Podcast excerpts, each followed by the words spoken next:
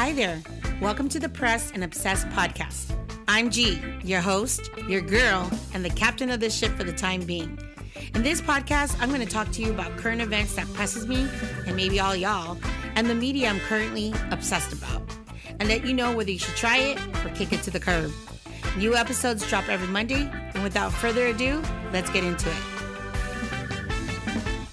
What's up? What's up? Welcome to the Pressed and Obsessed podcast with your girl G. I hope your week went as well as it could be. It was a beautiful week in Cali. There was a little rain, a little cloudy days, windy moments. Yeah, my uh, allergies was acting up at the end of the week and ended with blue skies and a sunny weekend. So I feel truly blessed because uh, we all know that, uh, especially Southern Cali, needs the rain, which I'm looking forward to this week as well. Because my plants, I don't have to water them because they're receiving all the water they need. So last week I explained that I like joining groups, that I have, like, I like joining things that I have similar interests and it kind of stretches me. And I don't know how this happened but I'm part of three groups that are reading books now. And I have all deadlines in three weeks. As you know, my goal is to read 24 books in 24, 2024. And it's totally doable because I'm also counting audiobooks. Uh, so right now, I'm reading, or I'm going to read, I didn't even started, You're That Bitch by Bretman Rock that one's an audiobook, so I'm confident that that's going to get done. Women Who Run with the Wolves Myths and Stories of the Wild Woman Archetype by Clarissa Pinkola Estes. Now, this book I've had for years, and I've st- I've started and stopped and started and stopped, and so I thought this would be a good way to push myself to finish it. Um, if I join a group that has, uh, you know, reading goals there. So the goal is to read, to finish reading the book together by May with discussion and all that. So I'm looking forward to that. And then Secrets of the Waite Smith Tarot. Uh, I told you guys about that uh, a couple weeks ago. I started reading that. So yeah, I am juggling a few books. Those are the few books, but I, those are the books that I'll be reading for those uh, book focus clubs. Okay. So, um, granted, the only book that I'm required to finish is the Bretman Rocks book because the others will be read a few chapters at a time. This is a lot for someone who is not a fast reader. Okay, who is that's my honey girl, my seven year old Chihuahua Boston Terrier. So sorry about that.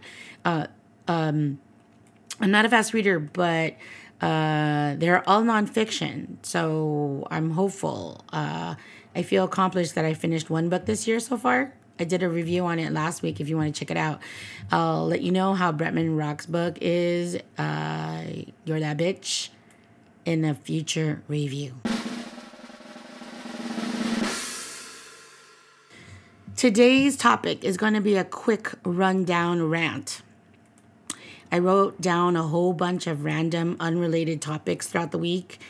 Uh, I realized that they don't really have anything, any connection to each other, other than the fact that uh, these are topics that irritated the shit out of me. So I want to forewarn y'all that I am not a newscaster or a political analyst.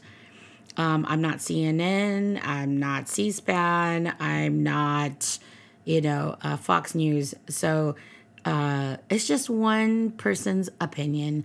Um, these are some topics of the week that ha- that have got me pressed, and um, I thought I'd express it as a regular, degular citizen. I'm a little bit distracted today because there's a lot of football games happening, and I'm trying to get this in the can before third quarter of the Lions 49ers game. So, uh, forgive me if I sound a little scatterbrained right now. Um, I'm sure there are more pressing things to talk about uh, that happened this week, but the but this is only a half hour episode, so take a sip of your beverage. I'm gonna do that right now. and let's go. All right, first thing off the bat, I'm gonna talk about Gaza. I mean, we can't avoid it. We can't not talk about it. Um, this rant is gonna be short because uh, I'm not bringing this up to debate this topic. Uh, long story short, ceasefire. Military violence will not resolve anything uh, and stop the genocide. How many deaths, especially of innocents, elderly, women, children? We're not talking soldiers. We're talking about regular, regular people like me um, who are the most affected are enough. Like how how what's the number that we're trying to hit here? If you are not moved by the more than 25,000 people that have been killed so far in Palestine that have been reported, then us as Americans, this should move you. Our government is always saying there is no money, no money for anything, no money for social programs like healthcare, family leave, education, higher education, etc., etc. But we always have an unlimited buttload of a budget and spending billions. And this is not an exaggeration, Google it, to fund this genocide. So when they say there's no money for this or that, which really pisses me off because I my my job depends on the funding of the government um, and programs for kids there's always like there's not enough money for this and there's not enough money for that and we need to cut the spending and we need to cut your program and you have to do without or just spend it out of pocket. It's like it's uh it's uh it blows my mind every time i hear the money spent that's reported you know?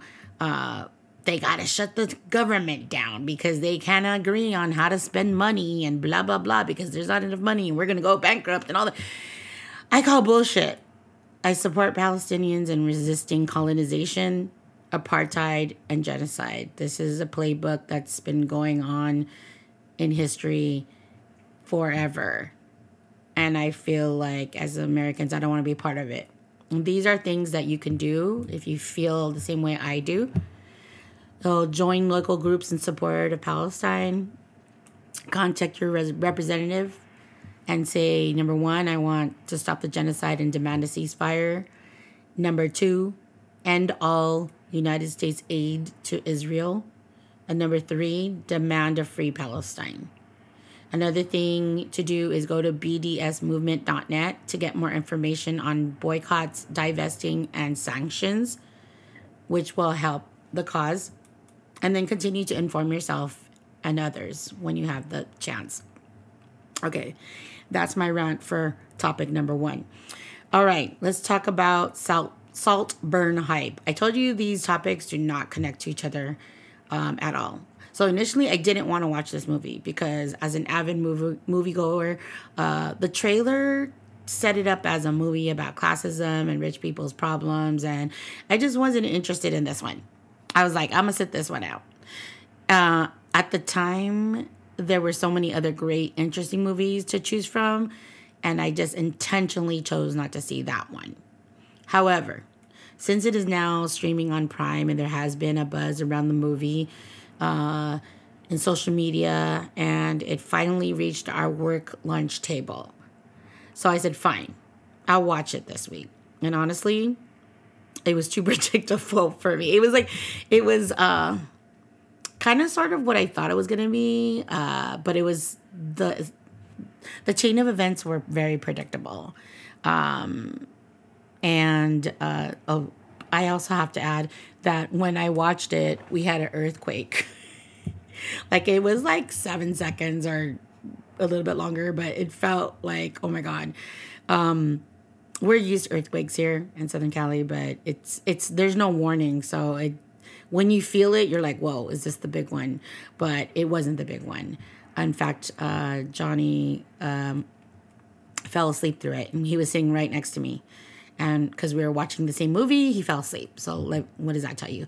Um, so, anyway, going back, um, I watched it, and it was predictable I mean, most movies are, but it was too predictable for me to the point of annoyance, and and it was trying too much to be provocative and shocking. Um, uh, I mean, good effort, I guess, which, but it wasn't shocking. It wasn't really. I mean, it sounded like something was like, a, a, gone awry or something uh, according to social media, because they would show reactions of people watching the movie for the first time. So, um, like people watching it with their parents or their moms and being completely embarrassed, like, uh, okay, I get that. Um, you shouldn't be watching with your kids. Uh, if you want to watch it yourself, I go ahead watch it. But I don't. It's not for kids in the room. Um, I think it's just, I think I was just, unless you want to talk about it, but, but um, I wouldn't recommend it. Um, anyway, it, it was about rich people's problems. Um, I don't know what the point was of this movie other than that the mansion that they call Saltburn, that's what it's named, the name comes from, was a great location. Like, it was a perfect location to shoot this movie. So I give them kudos on that and you know the characters were beautiful but i mean it, that's again and that's to be expected. Um i guess it was also a um, social commentary on how everyone envies the rich.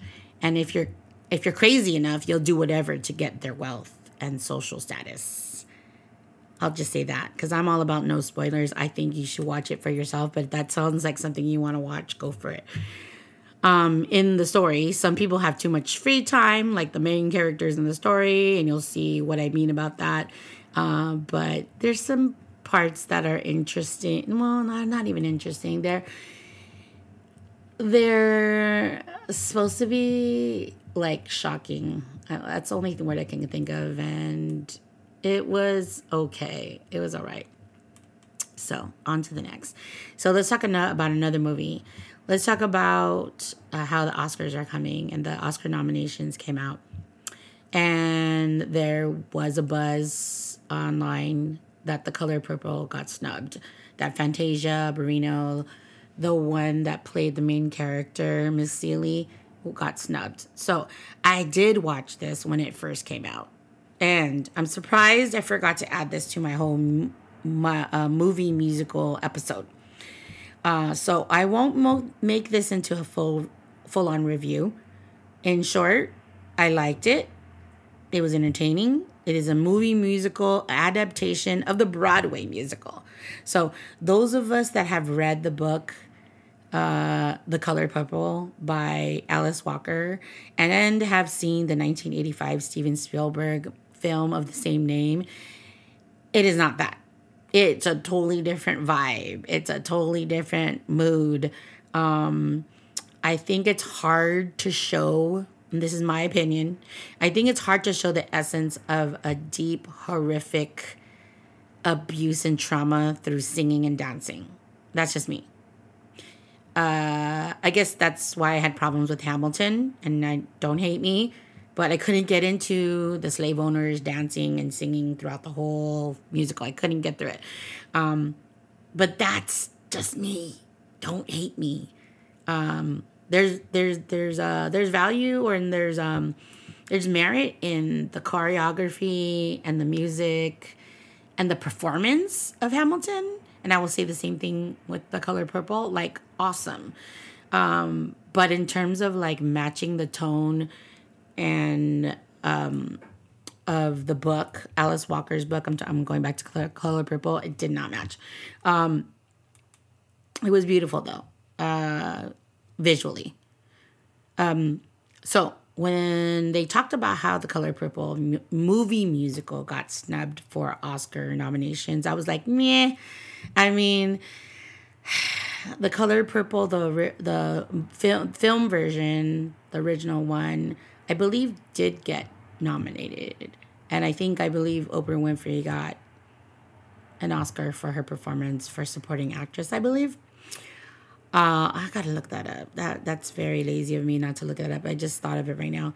Um, but first of all, I think we need to stop putting energy into award shows. As someone who watches a lot of movies, a lot of wonderful films and TV shows never get mentioned So it's really not an accurate or good measure of value and what's entertainment. It, means nothing. Um, I don't know because I'm my old age, but I'm just like, mm. have y'all watched Reservation Dogs on Hulu?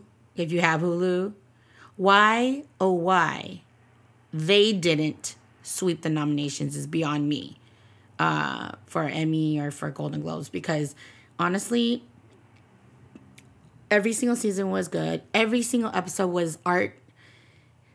It blew me away. Like it's humorous, it's dramatic. It it has um, something you could sink your teeth into, something to converse about. Uh, it has um, Native American, uh, a Native American cast, a Native American uh, crew. Uh, the writing is excellent. It's like like it's something you'd want to watch over and over again. Okay, that's my that's my soapbox about Reservation Dogs. See it. If you slept on it, wake the heck, wake up. I was gonna say something else, but wake up and like try give it a chance. Um, I don't think they should televise these award shows. Like I know it's advertising and marketing, you know, to the masses, you know, Hollywood, blah blah blah.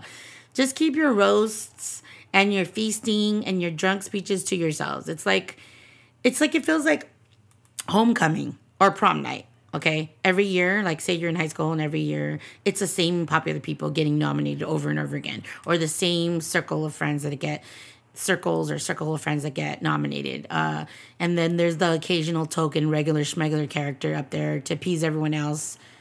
So we, us regular schmegular people can relate. I mean, it, it feels like that. Like, like it's the same movie over and over again, right?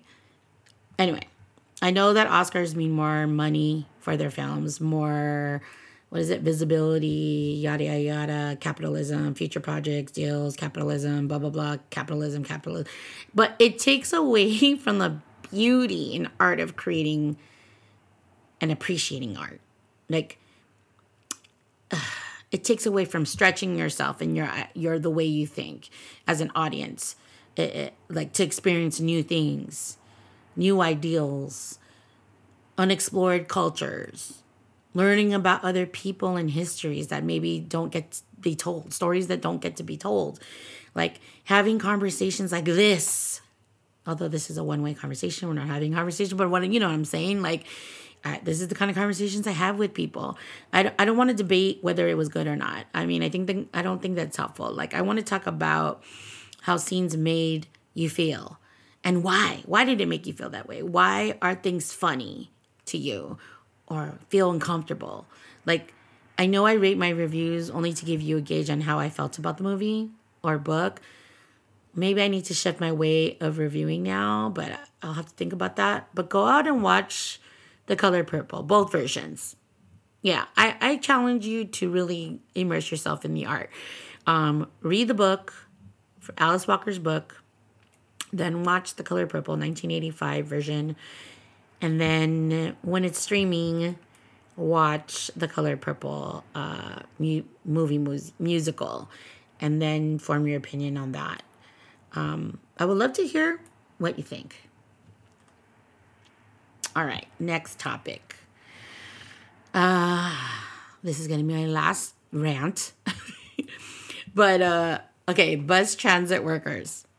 There was a story that I was listening to this week about violence uh, on bus transit workers in Oakland.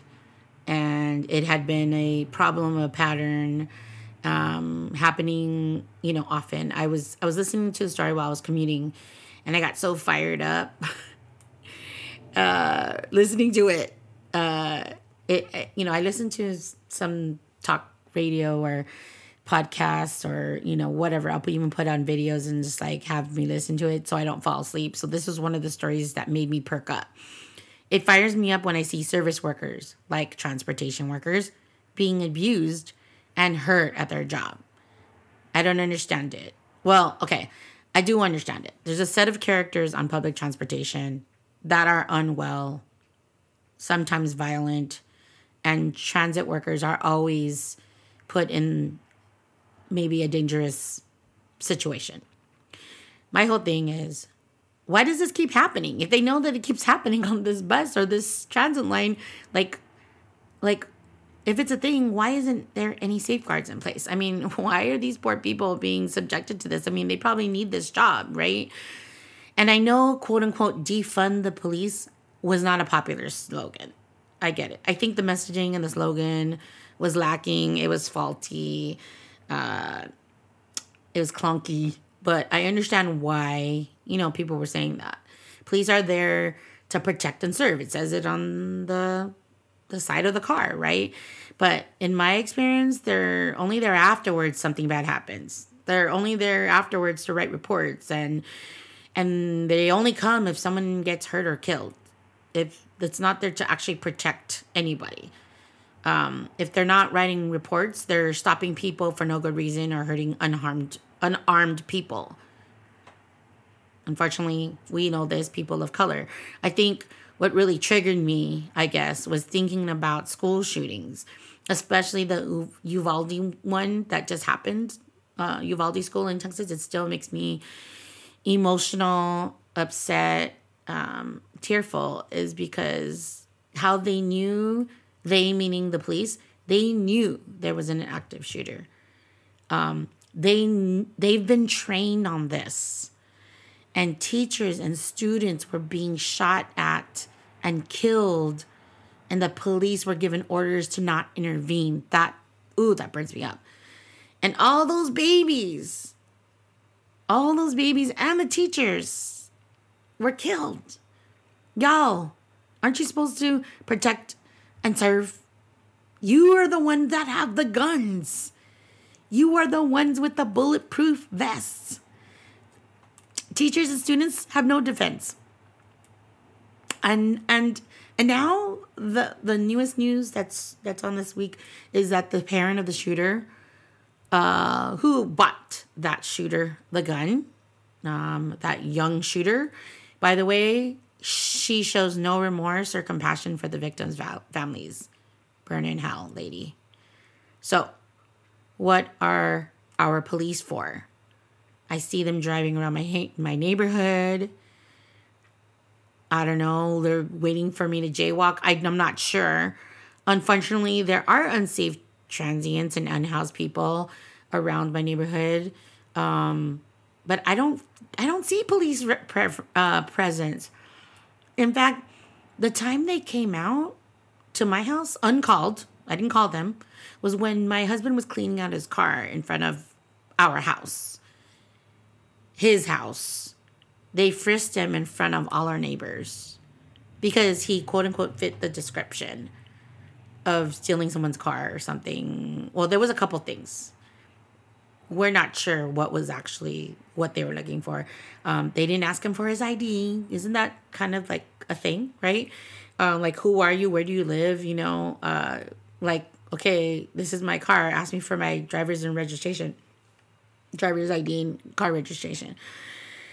And then they didn't tell him at first what was the reason for the stop. And when they did, both of the cops that stopped them, uh, yeah, because there was a scene um, they had two different reasons. So two different crimes happened that he fit both their uh, descriptions.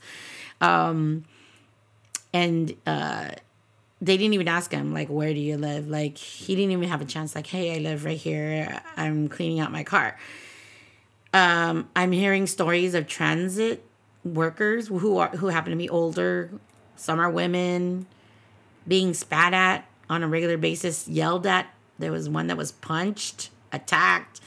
There's video evidence of all this and what is being done to keep them safe and the passengers safe.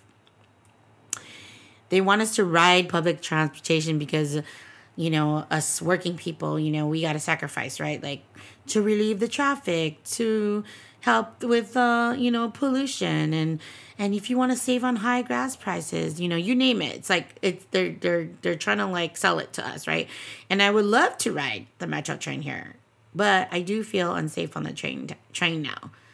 Uh, the last time i rode it was like i think 2018 or 2019 but my partner doesn't want me to ride it because his coworker got stabbed on the metro and there's not safety on these high incidence uh, high incidence transportation uh, transits, and that has to change. So I would like to see more security and, you know, police presence at these high incident spots.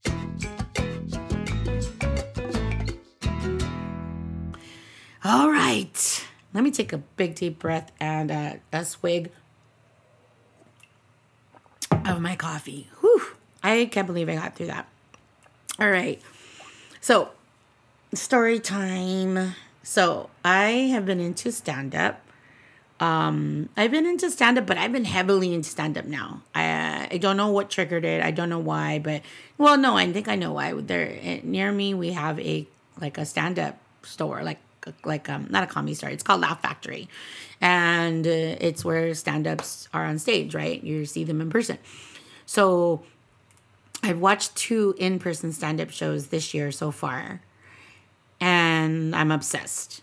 I'm obsessed. It's so great having a hearty chuckle or being part of a collective laughter when the jokes are flowing. It's such a boost to my mood, mental health. It's great to have the humor.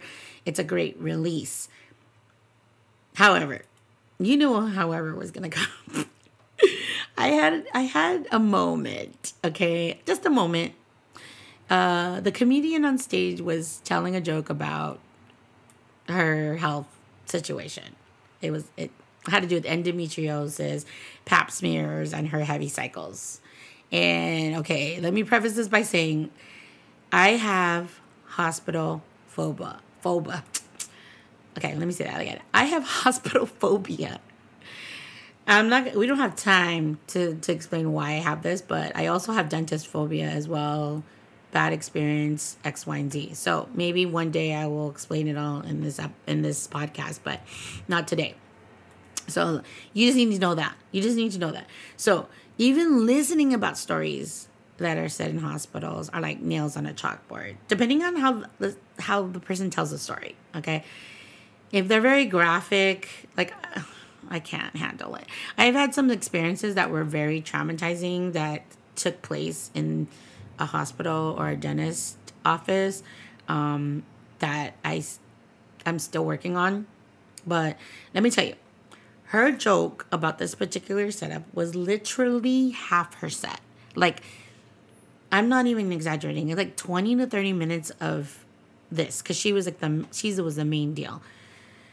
I tried to laugh and find the humor and see the humor, but sometimes okay. So there was be times where she would tell the story and clearly it was not the time for the punchline yet. She was still setting up the story.